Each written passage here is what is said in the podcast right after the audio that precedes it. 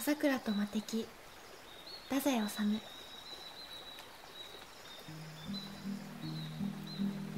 桜が散って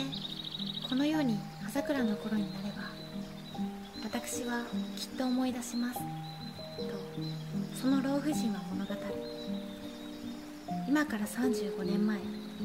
父はその頃まだ存命中でございまして私の一家と言いましても母はその7年前私が13の時にもう他界なされてあとは父と私と妹と3人きりの家庭でございましたが父は私18妹16の時に島根県の日本海に沿った人口2万余りのあるお城下町に中学校長として赴任してきて学校の借家もなかったので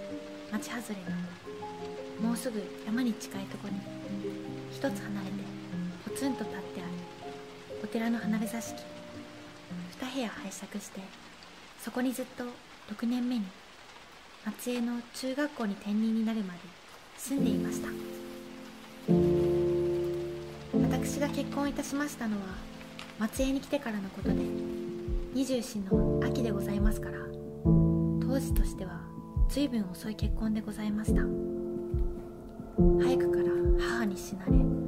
父は頑固一徹の学者語りで世俗のことにはとんと疎く私がいなくなれば一家の切り回しがまるでダメになることが分かっていましたので私もそれまでにいくらも話があったのでございますが